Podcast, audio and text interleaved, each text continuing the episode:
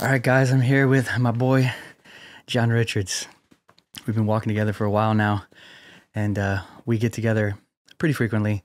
We just kind of open up our hearts and share uh, the word with each other, and it's always so rich. So I'm going to just start off by saying, Hey, John Richards, what's the Lord been speaking to you while in your walk with God right now? Um, I think the one main thing was that uh, and it may sound morbid. I apologize, but everybody, including myself, will fail myself. Everyone will let me down at some point, but there's one person who can't fail, and he cannot fail me. He cannot fail himself, and he has entrusted himself to me, and that is uh, beyond comforting in daily life. And so, yeah, I think dependency, the gospel. Um, I was reading in Psalm 37. Uh, it starts off, Do not fret because of evildoers. Extremely comforting.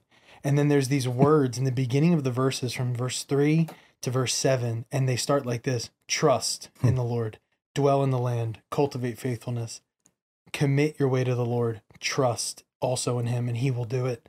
Rest in the Lord and wait patiently for him. And I thought about this progression of don't fret, don't worry, trust, dwell, delight, commit, trust, and rest. And I thought that pretty much checks all the boxes. And so I think it would be encouraging though to ask you and to hear your kind of thoughts on how we progressively do that in daily life. How do we do that? What do we do when these things hit us? What do we do when um, people do fail us? What do we do when we fail ourselves?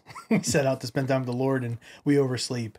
How do we combat these things? How do we strive to enter into the narrow way? How do we enter into his rest? How do we stay in his rest? How do we abide? All those different things. So, yeah. I read a quote from Murray uh, the other day. I've been reading Abide in Christ again. he said, Jesus says, Come to me, I'll give you rest.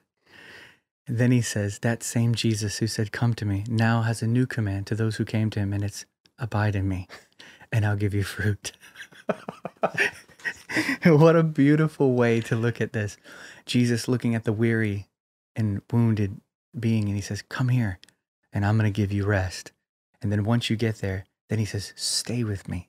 Because abide means to stay. Dr. Craig Keener said that the word abide that Jesus uses is the verb form of dwelling place. so he says, basically, Jesus is saying, Live with me, and I'm going to give you fruit. I'm going to cause fruit to come forth from your life. Uh, so I would, I would say it's very simple. It's as simple as coming to Jesus and as simple as staying with Jesus. Even as Murray also says in that, uh, in that book, he says, abiding is nothing more than accepting the position he's given to me hmm. and staying there. he has, by his perfect work, granted you and I perfect access to him, perfect acceptance in him. And because of this, we're able to trust that to be true and stay there in that enjoyment. So, without giving a one step, two step, three step of practicals of how a person can live in rest, I would just boil it all down to one thing come to Jesus and stay there.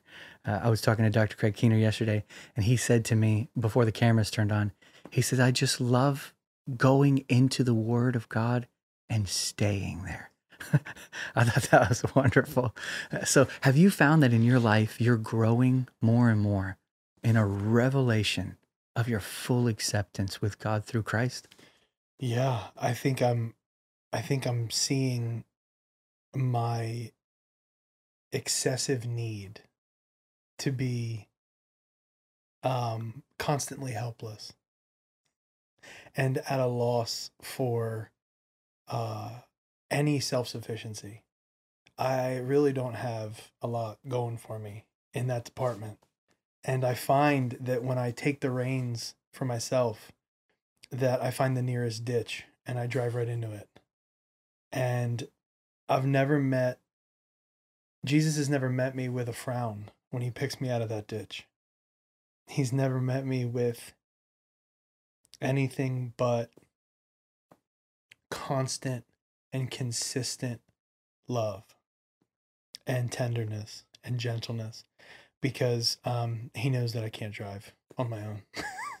he knows that I'm uh, a six year old behind the wheel of a Ferrari when I take the reins of my own life. And so um, I don't have anything of value that I can do on my own. Everything that I have has been given from somewhere else. And everything that I will ever have is given from his hand. You know, at the end of it talks about his sovereign will in Psalm, I think it's 106. And then it says, all of these things wait for you. Mm. And so nothing is formed, nothing is given its push without his say so. Uh, even the things that may work against us are on a leash.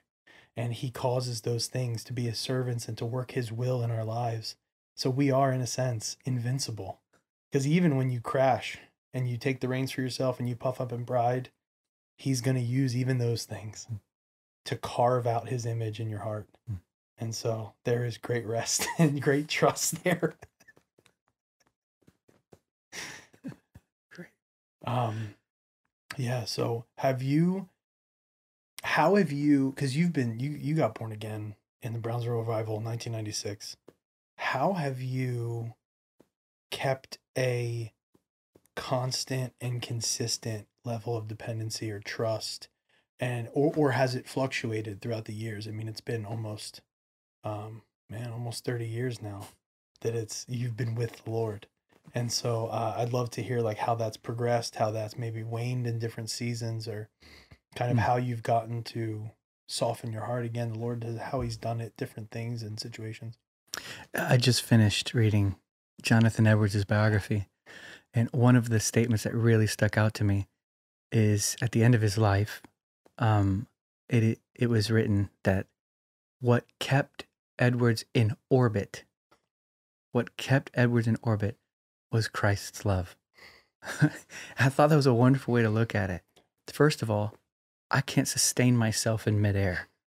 It's impossible. What keeps us in that supernatural place, state of being, being lifted by God and carried by God and kept by God, is God's great love. Mm. Uh, so I would say it has been God's love that has all the credit Mm. in my life. Um, all the glory goes to the love of Christ. Um, that old quote you and I both love from Arthur Burt uh, if God only does half the work, he's only worthy of half the glory. But if he does all the work, then he's worthy of all the glory. So I would say for me, it has been nothing short and nothing less Mm. and nothing other than God's great love for me Mm. that has kept me in orbit and not only kept me in orbit, but deserves Mm. all the credit and, and all the glory. There's a guy I used to um, see at McDonald's when I would, when I was in Bible college, I'd go to McDonald's. I didn't have any money. so he was always so full of joy. Mm. He was a, uh, uh, a fellow Bible school student. He's a little older than I was, but he would always lean out the window when I would come. I'd be like, "Hey man, how you doing?" He'd lean out the window and he'd look up, and he'd say, "Hey man, you see those birds?" I said, "Yeah, yeah." He says, "They don't they don't worry about what they're gonna eat, what they're gonna drink, what they're gonna wear." He says, "Because the Heavenly Father takes care of them." He would say this to me in the drive-through window, and I remember one day I said, "Bro, you're amazing. You're always so full of joy." And he looks at me and he goes, "Well, he's the faithful one in the relationship." All this to say, Oh. uh, I haven't seen that guy ever. I never saw him at school. He said he went to Brownsville, but I never saw him at school. I never saw him again. Really, after that, never saw him outside of McDonald's. Um, isn't that funny? yeah. I don't even know if he's a man or an angel. and to use the words of Art Katz, until the world can say that about us, we're not preaching Christ correctly. All that to say, uh, yeah, it's been him, Yeah. his precious love and faithful. What's the word? The Hebrew word has is it hesed? His faithful love. Mm. He walks with you. He's committed to you. His Yeah. covenant love. Yeah. He will not leave you. Yeah. He will not forsake you. He will stand with you. Neither death nor life. Should we go there? Praise God. But um, so as you're growing in this revelation of dependency and His greatness and His goodness, are you seeing that certain things in your heart are constantly being softened? And if so, what what are those things? Yeah, I I think I'm I- you know, I I realize that I'm probably the most impatient person on the planet. You know, I think sometimes, you know, we talk about David Brainerd. he's surprised that all the forest animals don't come and kill him because he's so evil. He has such a such a such a weighty understanding of his own sin. But I think that's it's two sides of the same coin. When I realize the sinfulness of my heart, I recognize the greatness of his love. Mm. And as I recognize the greatness of his love, I cannot be proud. Mm. And if I cannot be proud, then I'm the spirit has made me humble. And if the spirit has made me humble, the fruit of the spirit will be the outflow of my life. So it's this kind of like the first thing that I need to do is recognize my failures. And as I recognize those failures and inabilities, Christ is full of all of those abilities to fill all those un- inabilities in my life. And so I've seen um, me as a human being, uh, you know, the inconsistencies that I have, the ups and downs, all those different things. Um, as I, like, it's almost like when you, when, when I personally forget the gospel, I'm immediately bogged down with stresses, anxieties, you know, uh, impatience, all these different things, all the things that Galatians 5 lists uh, prior to the fruit of the Spirit. But the moment I turn my eyes upon the Lord in the text or in worship or in whatever, uh, I'm. It's almost as if all of those things I I just forget that they exist, and He's able to.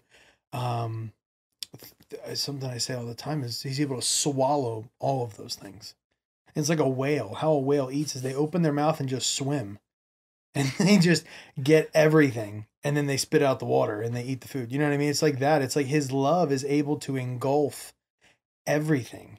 And as I'm in that place in his presence, everything is almost washed away and everything is removed and the only thing that remains would be me and him, you know, in this hmm. in in this place. And so I think one of the things that I'm constantly recognizing is that growing in the Lord is not becoming more self sufficient. Growing in the Lord is honestly recognizing all of the sin that you didn't recognize years ago. You know what I mean? When I first got born again, I thought this thing was I thought I had it covered. You know what I mean? I was like, I'm gonna live holy. We're gonna do that. And then you like you have a child and you are married and you have to you're low on the totem pole and you're like, man, like what what am I I'm I'm really selfish. I didn't realize how selfish I was until I had to serve somebody else and then you wake up for a baby and then you have another baby and you're like, well now there's two of them and there's all these different things. And so I feel like that's the progression of the Christian life sanctification, becoming informed into the image of Christ is it's not recognizing how great you are and how far you've come. It's recognizing how how lowly your estate was and how great the chasm was that Christ has bridged. And that never gets old. Because the moment that it gets old, we know that our heart has grown cold. Mm. You know? Yeah. So I uh I mean, that's yeah. Well, I don't know. My leanness qualifies me Yeah. to come to him. Samuel Rutherford said, I hang by a single thread, Hmm. but it's of Christ spinning. That's beautiful. It's like your diseases, our diseases, uh, they qualify us to be able to come to the, the physician, not the magician, Yeah. but the physician. yeah, yeah. And Jesus says about the Pharisees, their pride blinded them from being able to see their diseases. So he says, therefore, you, your sin will remain. But if you can see, Mm. Lord, I have all these areas that are not like you Mm. in my heart. This qualifies me to be able to come to you. And then, like you said, you can be those things Mm. to me and through me. Man, how wonderful of a gospel disposition this is. And I feel very, I feel bad for people Mm. who don't realize this Mm. and even come against it Mm. because there's no other way. There's no other way to live underneath the power No. of the Holy Spirit than to recognize as the day you were born again, I am greatly in need of you. Mm. Save me. Save me. I, I read in Psalm 119 today, I'm yours. Save me. I'm yours. Save me. Praise God. And we find everything we need right there in the, in the scriptures. I Mhm. read in Psalm 19 as well today that the, the word of the Lord, it, it restores the soul, you know, it, it delights the heart. Mhm. It is it's sweeter than honey, even the drippings from the honeycomb. Mhm. Praise God. All we need right there Mhm. in what he has revealed to us of himself. Plain text, Yeah. you know, by the Spirit, Mhm. re- re- revealing it, tasting it, you know, touching it, making it real. So do this. This camera is your camera. I want you to look at a mother or a father or a Bible school student or maybe a, a pastor, and what would you say to them at, in a, as a word of encouragement? Um, I would probably say, apologies. I would say, um, remember the gospel. Remember that Christ was rent in two so that you two could be one again. You know, George Whitefield said, um, Christ was God and man in one person so that God and man could have find their enjoyment in one another again. And so the gospel is how we grow, the gospel is how we stand, the gospel is how we are saved and how we have been saved and how we will be saved. And so we cannot forget the gospel. We cannot forget how how needy we were.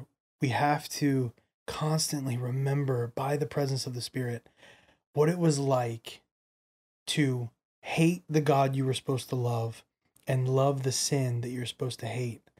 And the fact that Christ has condescended and grabbed a hold of your heart and caused you to now love him when you hated him and hate your sin that you loved. That switch, that transformation, that regeneration can it must be realized by the heart and the mind because without that we are simply walking around with vain repetitions and with with washed outsides and full of dead men's bones we we cannot have our doctrine in a row and not feel the effects of what the gospel has done to us and for us. And so it creates delight no matter what happens. You know there's a eric and i talk all the time about the martyrs singing even in the crackle of the fame, flames they sung of his infinite charms. They were wrapped in sweetness and in bliss and in love with him. So everything was a joy even burning alive at the stake even washing dishes or changing diapers or not being where you think you should be in your life not being where you think you should be in your job or your ministry or whatever everything that we have and everything that we do in this life is given by the hand of God so that we can grow into the full stature of the image of Christ. And so we can simply enjoy and delight and trust and commit and love Him because He is faithful to us. He's pledged Himself to us. And He who began a good work is faithful even to bring it to completion, even to the day of Jesus Christ. And so I encourage all of you surrender and ask the Lord, if you are dependent upon Him, ask the Lord to shine that light even just a little bit brighter. You know, David says in the Psalms, Save me, for I'm poor and needy. Answer me, because I'm holy. And so, if I could encourage you to remember one thing, remember this holiness is intrinsically tied to neediness, not needlessness. Because when you come to Christ, you become needless but the door into Christ is neediness. And so that's how I would encourage anybody and everybody. That's, that's beautiful. At the end of Jonathan Edwards' life, Mm. he's going to die. He's on his deathbed.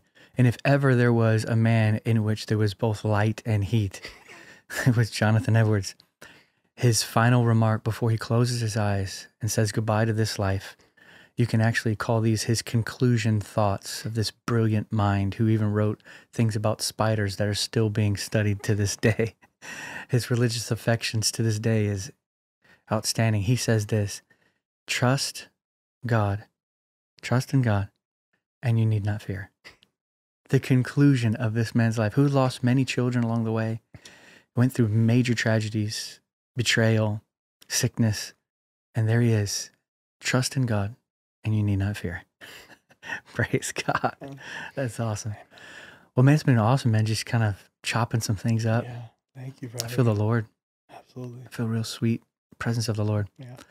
Um, I wrote this quote down from what you were saying earlier about uh, um, putting trust in other things, Mm, and only Jesus is the one that won't let you down. mm. C.S. Lewis said, "Idols always break the hearts of their worshipers, Oh, man. That's so good. but Jesus, being worship, if you worship Jesus, He will never break your heart." No. Praise God. So. It's a good word, man.